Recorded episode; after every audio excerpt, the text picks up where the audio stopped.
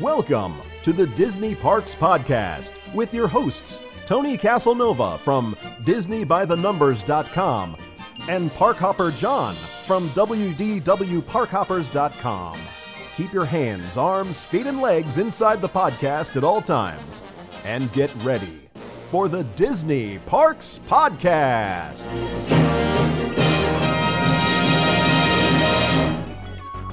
And now, the Disney Parks Podcast infotainment segment.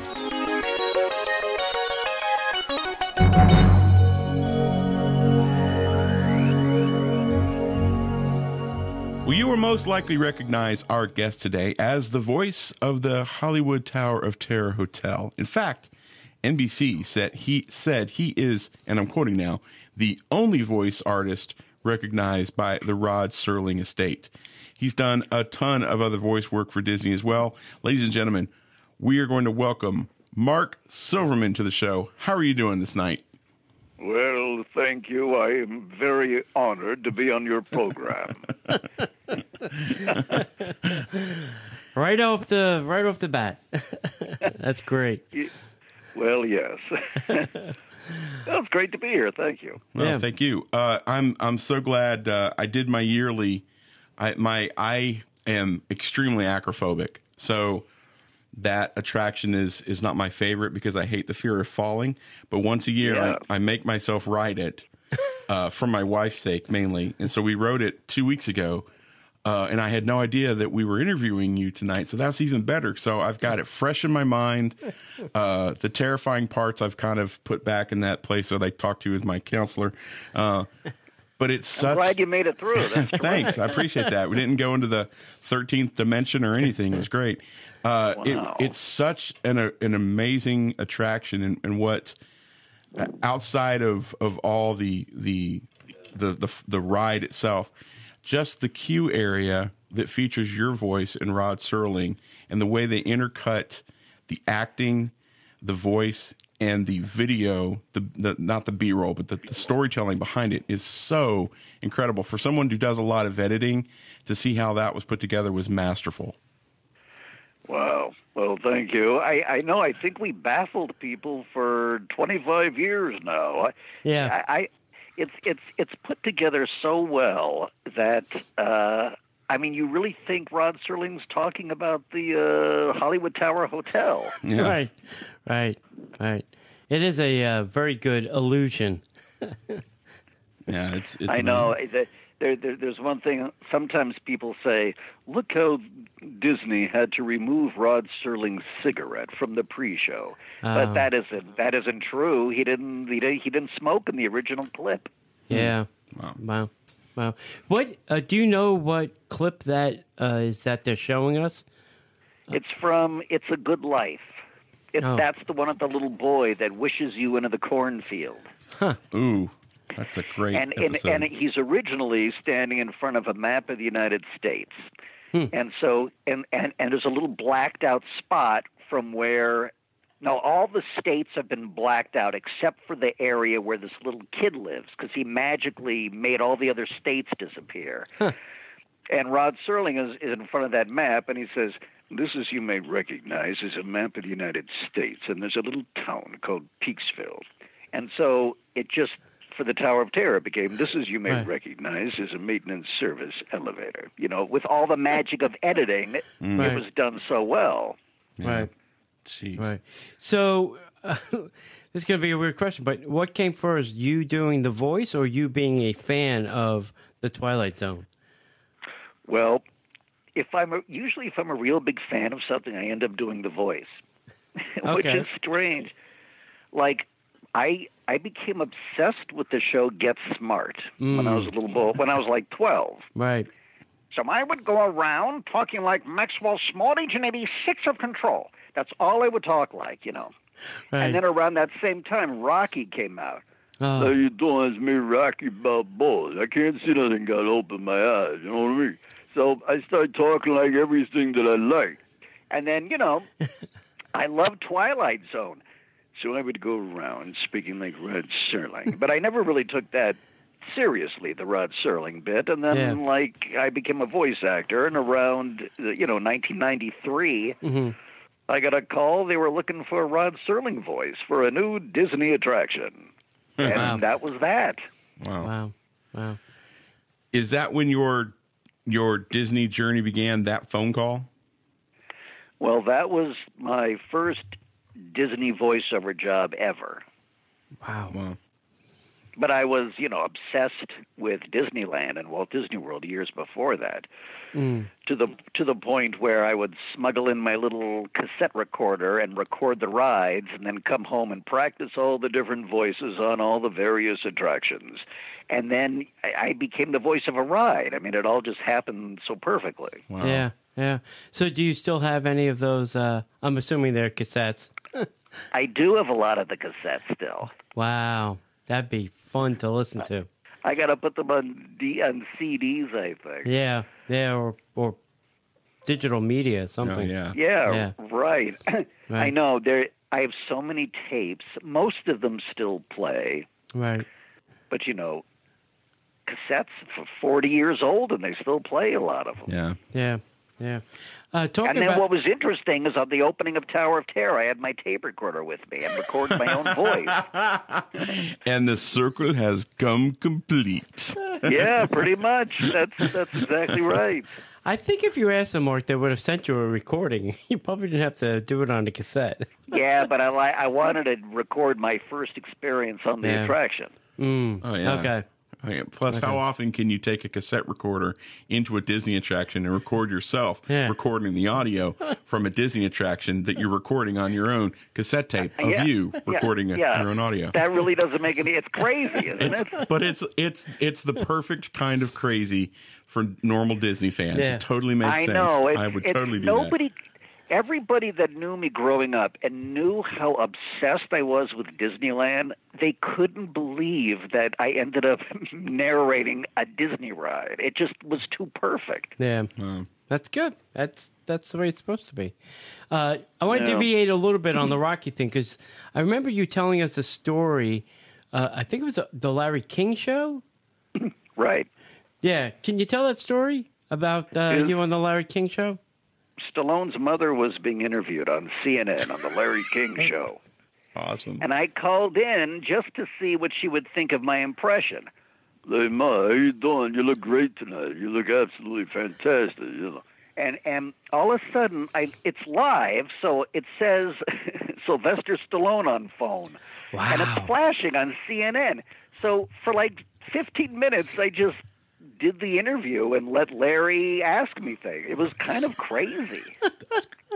How, how did you come clean on that one? Uh, no, it's, it was pretty rough. It was pretty rough, let me tell you. But what I well, actually, Larry King had a radio show that night, and I called up and confessed, and he wouldn't even believe me. He says, "No, we called Sylvester back at home right after the show. That wasn't you, you know." Sure, sure. Sure. That's crazy. Yeah, Yeah. With yeah, your it's crazy. It's What- crazy. I couldn't figure it out either. with your voice, uh, the way that you're the the voices that you do, has anybody reached out to you and said you should you should try to do uh uh Stanley? Have do you do a Stanley voice? Wait, what you mean the the, the I, I mean I probably could, but it's never really come up. I can sound like an old man, you know. I could, but uh, that's I probably could, sure. with, with the way your voice sounds, I mean, I could just see moving forward because Disney, you know, they do, especially with the new streaming service, they do all these cartoons, and Stan has been such a part of it. Now that he's gone, mm. I'm sure they have tons of recordings of him. You're saying, absolutely right, and know. I've I've been a lot of old men voices for Disney. Yeah. I could just hear you going Excelsior. I could just I, pro- I probably could. awesome. Uh, well, that's not that different than I got a lot of work as friend owl for Bambi projects. Oh, really? Oh, wow. Yeah, Bambi. Bambi is uh, well, the friend owl is uh, an old man and uh, sounds like that.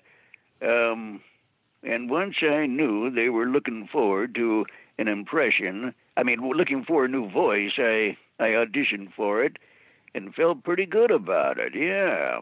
Wow. Yeah, that's why if you get some of the DVDs, the owl reads the stories. Yeah. And uh, I took over for Will Wright, is that old man. Will hmm. Wright is the original voice of Friend Owl for the original Bambi. Hmm. And if you he he pops up the second you see his face, you know who he is because he pops up like as your sheriff and I Love Lucy and as an old cantankerous fella on the Andy Griffith program. you would Oh, instantly yeah. recognize him. Yeah. Yeah, so I felt very good about doing that because it was very exciting for me. I, I I love to do that because even before, you know, when I was a kid, I would always practice old man voices, and it really came in handy. Yeah. Yeah. Well, I'm practicing mine because I I've got some kids and they need to get off my lawn, so I'm trying to get off my you- you get- lawn. yeah, get get off my lawn, son. So, could you tell us a little bit about how you started in the entertainment industry? well, um, I knew that I wasn't going to. Now, all of a sudden, I'm an old man again. See, sometimes you do these voices, and you get caught up in it. You know. Right. Well, what happened was I started doing impressions like of that Maxwell Smart and of my teachers Right. and things. And then I got a job on the radio on a, a radio station called KROQ in Los Angeles. And I, I started doing prank phone calls and impressions. And then after that, I got a voice agent and started uh, revoicing celebrities. And that really was fun. So Tower of Terror came in in the early 90s, and that was revoicing for Rod Serling. So that worked. I had a real knack for mimicry. Interesting. Actually, the the last uh, movie that Walt Disney personally supervised, called The Happiest Millionaire, I was brought in when they restored that movie, and I had to revoice Fred MacMurray. Really? Oh, wow. Yeah. Wow. because when I would watch my three sons, I knew there was a certain way that Fred MacMurray spoke, and uh, Uncle Charlie, my Chip, Robbie, and Ernie, he has a very breathy voice. you know, so Yeah. this aud- this audition came up, and I thought nobody probably was as weird as me going around Talking like Fred MacMurray as a little boy, you know. So they had the audition, and I, I knew I was going to get it. And then, like two days later, the phone rang in the morning, and they said, "They want you at Disney Studios to be the voice of Fred." And it, it was like the only job ever that I knew for sure I would get. Yeah. Wow. Yeah. When you were when you were starting uh, in the industry, uh, who were some of your uh, people that you looked up to? Well, of course, any voice guy, especially anyone that does voices for Disney, you're you're crazy about Paul Frees. Oh, sure. Mm, yeah. yeah. definitely. You're crazy about Paul Frees. and now the talent with the talented hands of the sculptor and the many artists at the Walt Disney Studios. We bring you great moments with Mr. Lincoln. You would, you know, you start doing those kinds of things, Right. Wow. and and then um, you know, one thing leads to another. But yeah, it would definitely Paul Frees as far as voice people. Right. And you know, Rich Little, the impressionist, did some that were incredible. Oh, yeah. so it really inspires you, you know. But then, you know, you want a lot of your favorite actors you want to sound like. Mm-hmm. Like, um, I loved Pacino, and one of my first big revoicing jobs was for Universal Studios. I had to go in Mhm. as Al Pacino, and, and I had to revoice Al Pacino for a movie called Carlito's Way. Oh, yeah. And, and back then, in the early 90s, they showed more movies on regular television, but you couldn't have the cuss words on regular television. Right. Right. So I would have to go in and watch his dialogue and then repeat the dialogue, but put in more family friendly words. Th- that's why. That's why if you watch the if you watch the version I did, Al Pacino keeps telling everybody, "Forget you, forget you, forget you," but he's saying something else. Yeah, I'm sure. Yeah. oh, wow. Wow. I, I would, I can't even imagine like trying to do Scarface. Well, you know, I actually auditioned for for the Scarface when they when they dubbed that too, Oh, really? and and it actually Al Pacino came in and did himself, dubbed himself. Wow. Wow.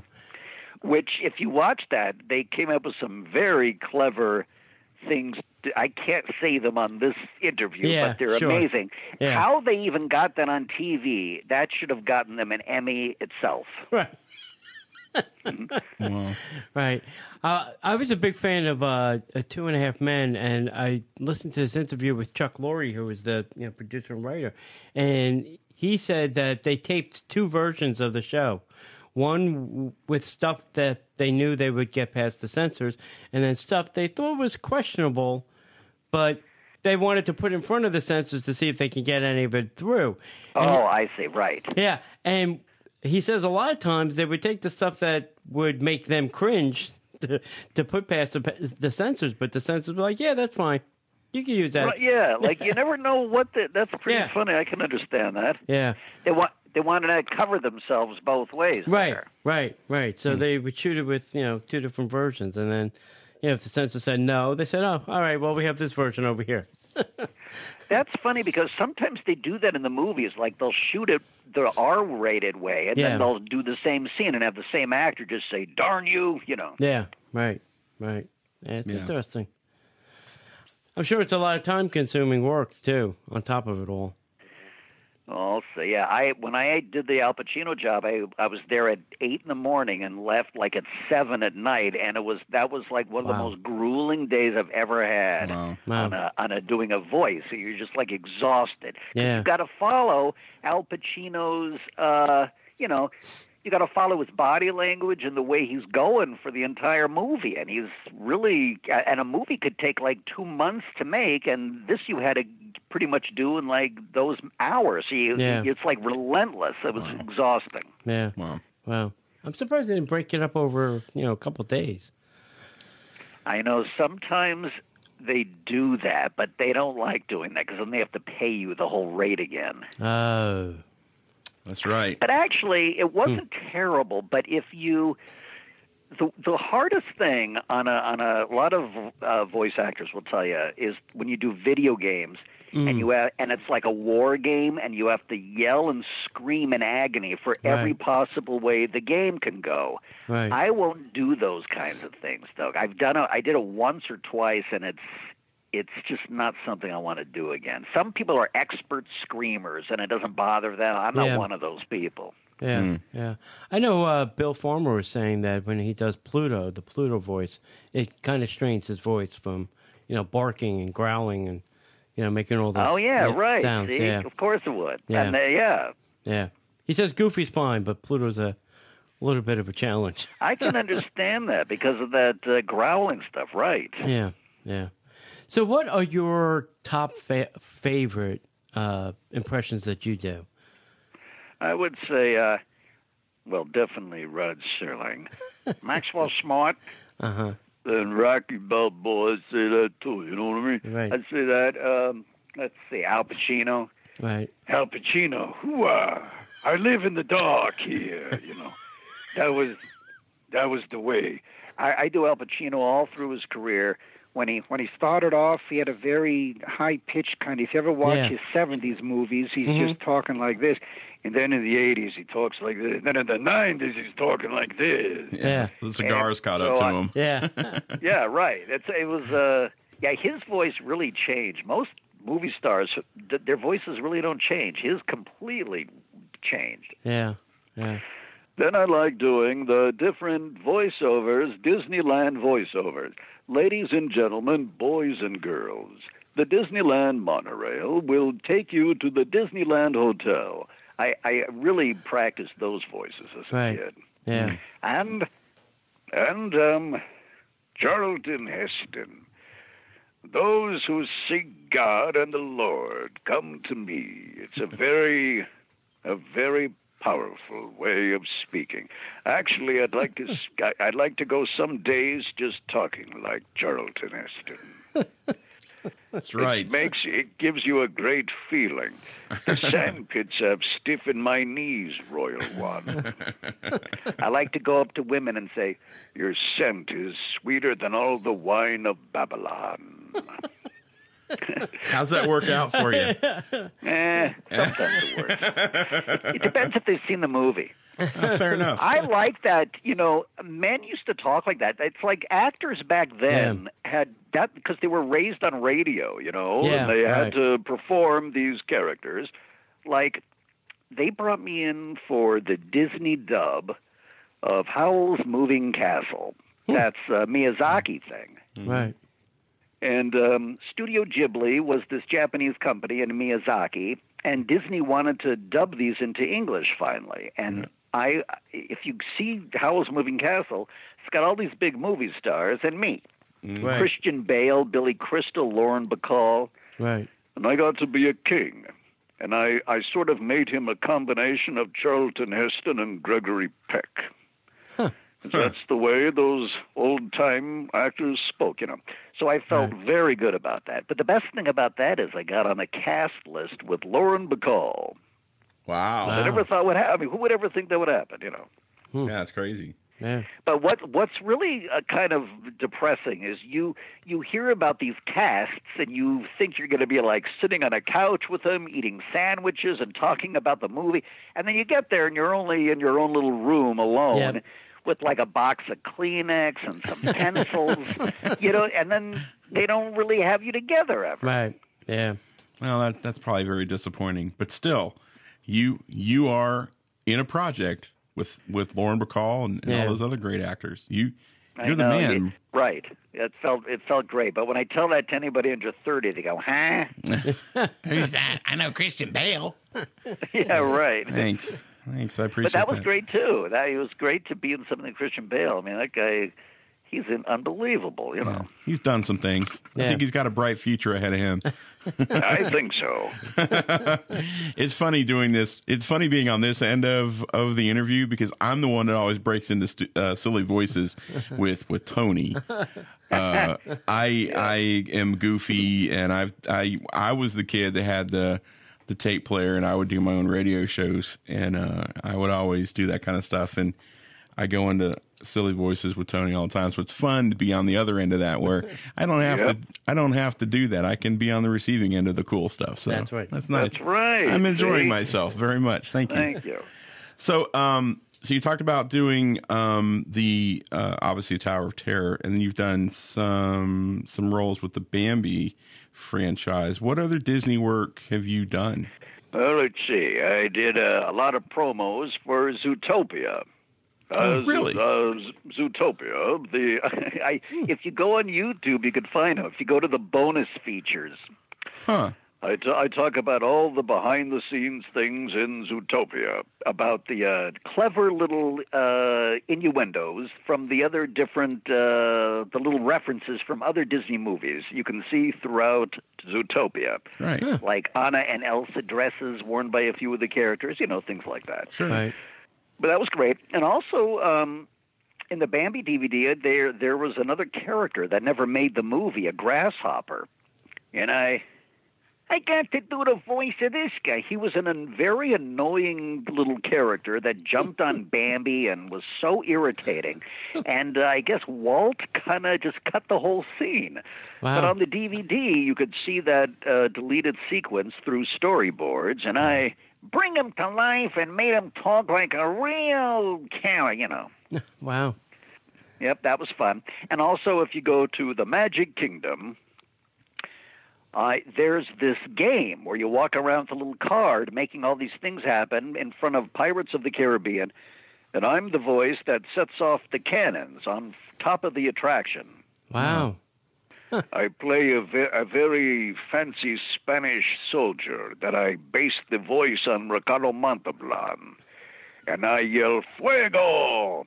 and the cannons shoot off the top, and it's very exciting. The voice comes out of a helmet. So if you see this helmet sitting in front of the attraction, Right. that and you wait for someone to put a little card in front of it, some kid, you'll hear my voice blast out. Wow. Yeah. I haven't played that game in a long time. It's been a while. Pirates game. So we have a theory, uh, Tony and I, and I think you can probably answer the theory whether it's true or not. If, Yeah. If you go and you watch, um, oh gosh, any any Disney movie or TV show in the last ten years, you'll start to see the same actors over and over and over and over again. the The most recent one was um, Natalie Portman is going to be doing the voiceover work for the new Disney nature movie. Um, Dolphins at the Reef or Yeah, yeah. Mm-hmm. Dolphins at the whatever. Yep. So we have a theory, and the theory is once Disney, and I'm, I'm going to try to say this the nice way. Once Disney gets you in their circle of friends, uh, Tony likes to say gets their claws into you, but I'm going to say it nicely. once don't once you start once you start doing one thing for Disney, then you just they keep using the same people over and over again. Is that is that accurate? Is that well, happening it's a lot? kind of been like that for a while because, you know, I'm friends with Peter Renaday. You know who that is? Oh, that name rings a bell. No. He, Peter Renaday is the voice of Henry the Bear in the Country oh. Bear Oh. Jamboree. But he was also the voice of Lincoln at Walt Disney World, and you can see him, and he pops up in various 1970s The Million Dollar Duck and all, and Herbie rides again. You know, you'll you'll see these same guys pop up. Right. But that's kind of the way the business has always been. You know, even the old Universal monster movies, you'll see the hmm. same extras and Yep. people pop up in these things. Yeah. Just easier that way, I guess. yeah, Yeah. it's once you're in the family. Yeah. Well, I think back in the day, they, you know, the studio actors were under contract to, you know, MGM and, you know, all those studios, and and, you know, they Yep. they taught you how to, you know, act and dance and walk and, you know, smoke your cigarettes and all that kind yeah, of stuff. right. Yeah. Yeah, right. Tap dance. Yeah, and yeah. Sing everything. Yeah. Yeah. They taught you everything. It's great. Um, hey, Mark, I- I know Disneyland, which is you know obviously close to where you all go, but how did you feel that they were turning the Tower of Terror into Guardians of the Galaxy? Well, obviously, I wasn't thrilled about Right, that. sure. You know. Sure. But you know, they did what they had to do. I I still go to Disneyland and love it, and I'm Right. just happy the uh, the original Tower of Terror still stands nice and healthy at the Hollywood Studios. Yeah. Yeah. I don't think that's going anywhere. No, I don't I think so. figure either. since it's a classic and it's been there 25 years, it sort of glues it there. Yeah. Yeah. Well, I mean, it's it's it's a it's an incredible attraction. Scares the bejesus out of me, but Tony seems to like it. Uh, I love everything except The sitting dropping? down, plugging in, and then once I know that I'm actually in the the vehicle part that that picks up and drops you and bounces you like a ball. That's the only part where I'm like, I really can't stand it. Everything up to then, the amazing effects, all that great, it's phenomenal.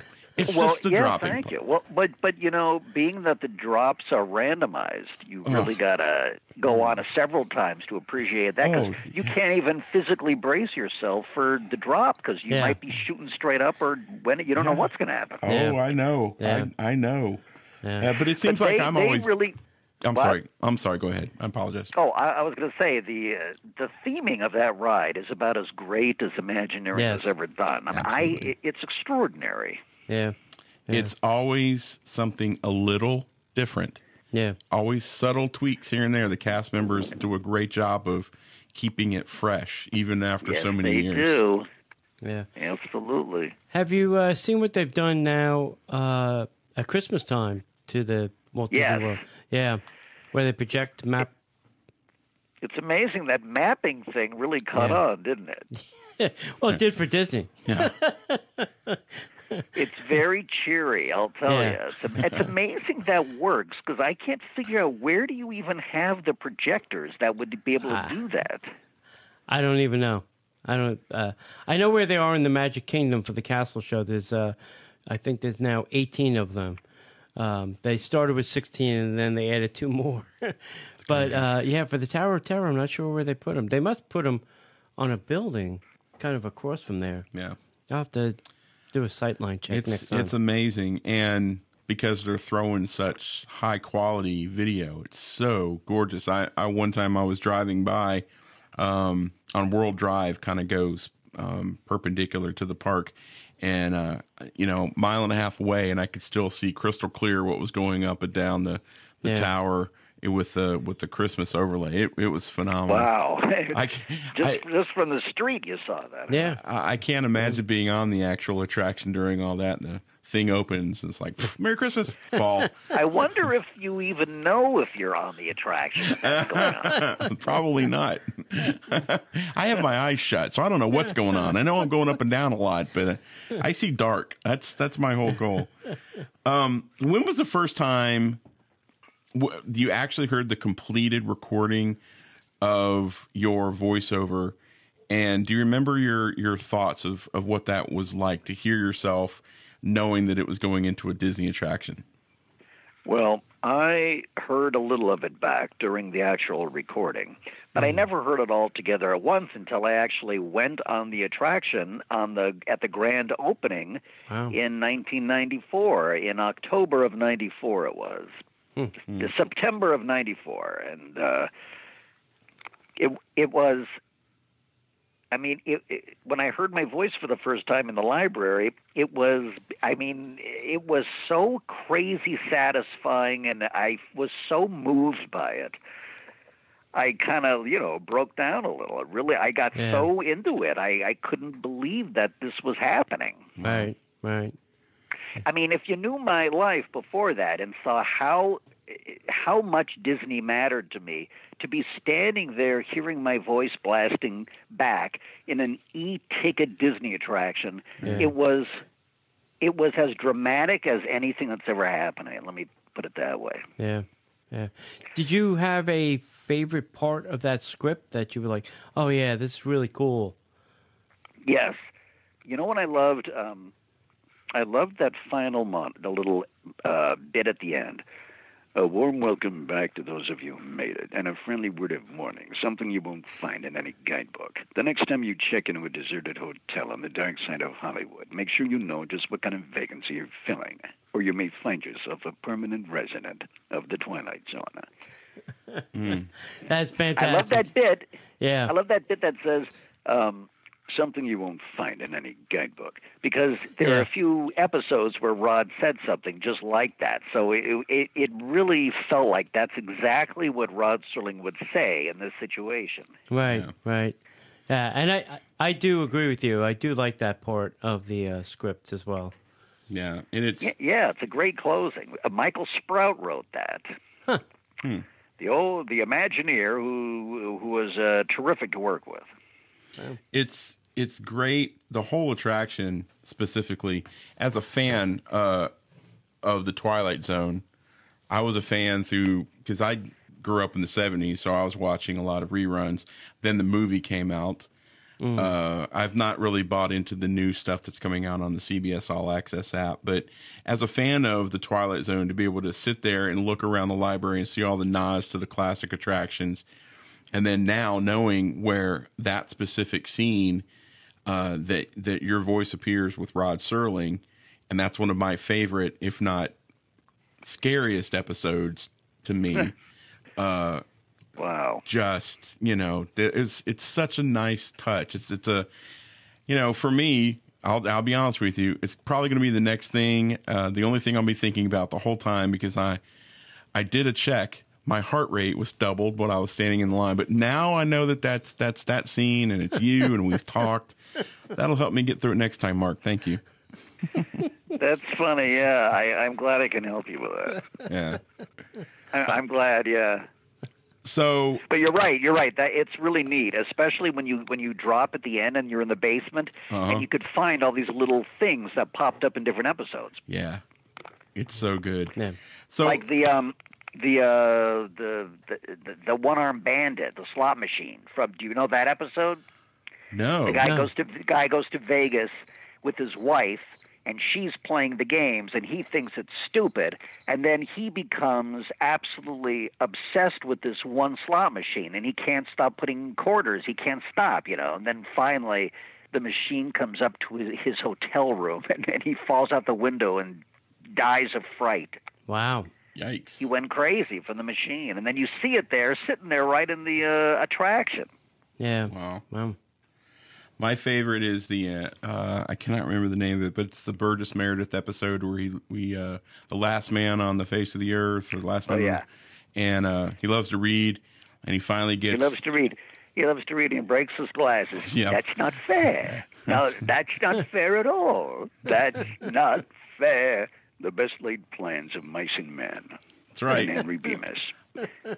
There Yep. you go. That's I that's think the his. I think the broken glasses are in the uh, They are. Tower of Terror somewhere. Yeah. They Yeah. are. I point them out every time my wife is tired of seeing them. uh, one last. I know. When, when when I was young, I bought an extra pair of glasses just in case that would happen. Smart, smart man, smart man. It's a horrible thought. If I'm, you know, trapped in a, a parallel dimension and I got all the books in the world, and I, I'm alone and I can read, but I break my glasses, I'm toast. Yeah. I'll go crazy. We yep, that's right. we understand that you go way back with Disney. We've talked about that. Uh, and there's one piece of the parks that you actually owned when you were just 14. Can you share that story with us? Wait, wait, what? you could lost me on that one. Uh, I I think it is has to do with Pirates of the Caribbean and water. Oh yeah. Whoa, that. Yes, yes, yes, yes, yes, yes, yes. I was so obsessed with Pirates of the Caribbean when I was 14 in 1978. I actually brought a little plastic bottle and took some water. and I, I, I had it for years, but it evaporated because Ah. it wouldn't last for 40 Oh. years. Yeah. But what was weird was I would you would smell the water and it smelled just like the ride years later. That's awesome. Well, you could always go back and get another scooping. I know. I don't, I don't want people to start doing that though. You know, the Yeah, the, no. the Uh. ride needs water. Yes, that's important. Yeah, can you imagine if everybody took a glass out? Yeah, that wouldn't be good. I I love that ride, and I love when you the water splashes you. I love that it really feels like you're like it. It's kind of loose. Like it's not like you're just on a track. Like you never know what the water's going to do. It's Yeah. unpredictable. Yeah. Well, you're also the Disneyland version is way better than the. Well, the Dis- the Disneyland version to me is the greatest Disney attraction ever created. I Yeah. think. yeah. It's it's a really big building. Amazing. Yeah. Yep, and the the way that it, it retracts on itself. I mean, I I still cannot figure out how they knew how to put that together in 1967. Yeah. Yeah. It's pretty amazing stuff. Yes, but I look forward to coming out there in October. Perfect. So tell us about the event uh, happening in October. Well, it's a it's going to be. it's wonderful. I can't believe this is happening. Actually, well, it's for the 25th anniversary. Wow. the 25th anniversary, and it deserves some sort of attention. But there's going to be a huge event, a nice little, you know, desserts and some beverages, and there's going to be uh, giveaways, and I'm going to be there talking about the attraction, Right. and it's going to be uh, wonderful. We're all very excited about it. I think it's October 4th, is what it is. Correct. Yep. October 4th. Uh, there's going to be a photographer there, we know. Uh, like you said, desserts. I think a cash bar if you want some alcohol. Uh, and then everybody's going to get a special gift, too. So, um, Right. They're going to get a special special gift, and then there's a beautiful art piece being done, yep. and they can they can go on the attraction with the actual voice of the ride, and this will be after park hours, so it's Right. very special. Nice. It's really a great thing to ride that ride after park hours. Oh, yeah. Oh, yeah. Yep. We, uh, we rode it uh, with the Disney Out of Fan Club a long time ago, Mark, where they had turned off the uh, audio track. Okay, no, I didn't know that. I, I would have done it live. You did. Oh, I did. Yeah. Did I really? yes, you were. Actually, it was funny. You were sitting next to me, and uh, we did it once the normal way, and then uh, the second time they actually turned on the lights and turned off the audio, and you were uh, doing the audio uh, for us live in the car. Wow. Yeah. That that really those things. I mean that that's a very rare opportunity to get to do that kind of thing. So it's ex- Yeah. extremely fun. Yeah, yeah, it'd be something that they should uh, think about for this October event. You're absolutely right. Absolutely. How can we how can we find out some more information about how to attend this event? More information? Well, you can. Um, I, I, I'm, I, I. no, wait a minute. I don't know how to do that exactly. Do you have the information, T? Yeah.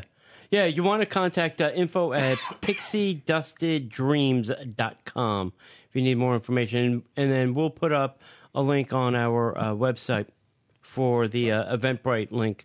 Uh, Oh, good. Yeah, so the people can purchase the tickets.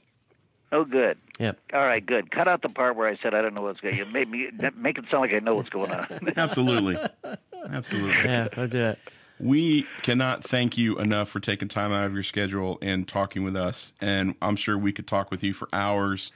Uh, and we Oh, I just, know. we just want to thank you so much for not only uh, talking with us tonight, but also, you know, your gift of the voice of Rod Serling and all the amazing things that you've done uh, for the Disney community. Uh, I like to tell uh, people like you, Imagineers, Disney legends, uh, thank you because you don't get thanked Well, enough. it's a pleasure. I, I love talking about it all because I'm. It's been so much a part of me since I was a kid. You know, all the Disney stuff and the Disneyland and Walt Disney World. So I love talking about it. Right. That's great. All right. Uh, well, like uh, John said, we want to thank you for uh, coming on and telling us all these uh, great stories. And if you want to see more of Mark in person, get a little picture, talk to him. October 4th, we'll post all the links on the uh, website that you can go uh, get all the information and the Facebook page. So, uh, as we like to say around here, we'll see you in the parks.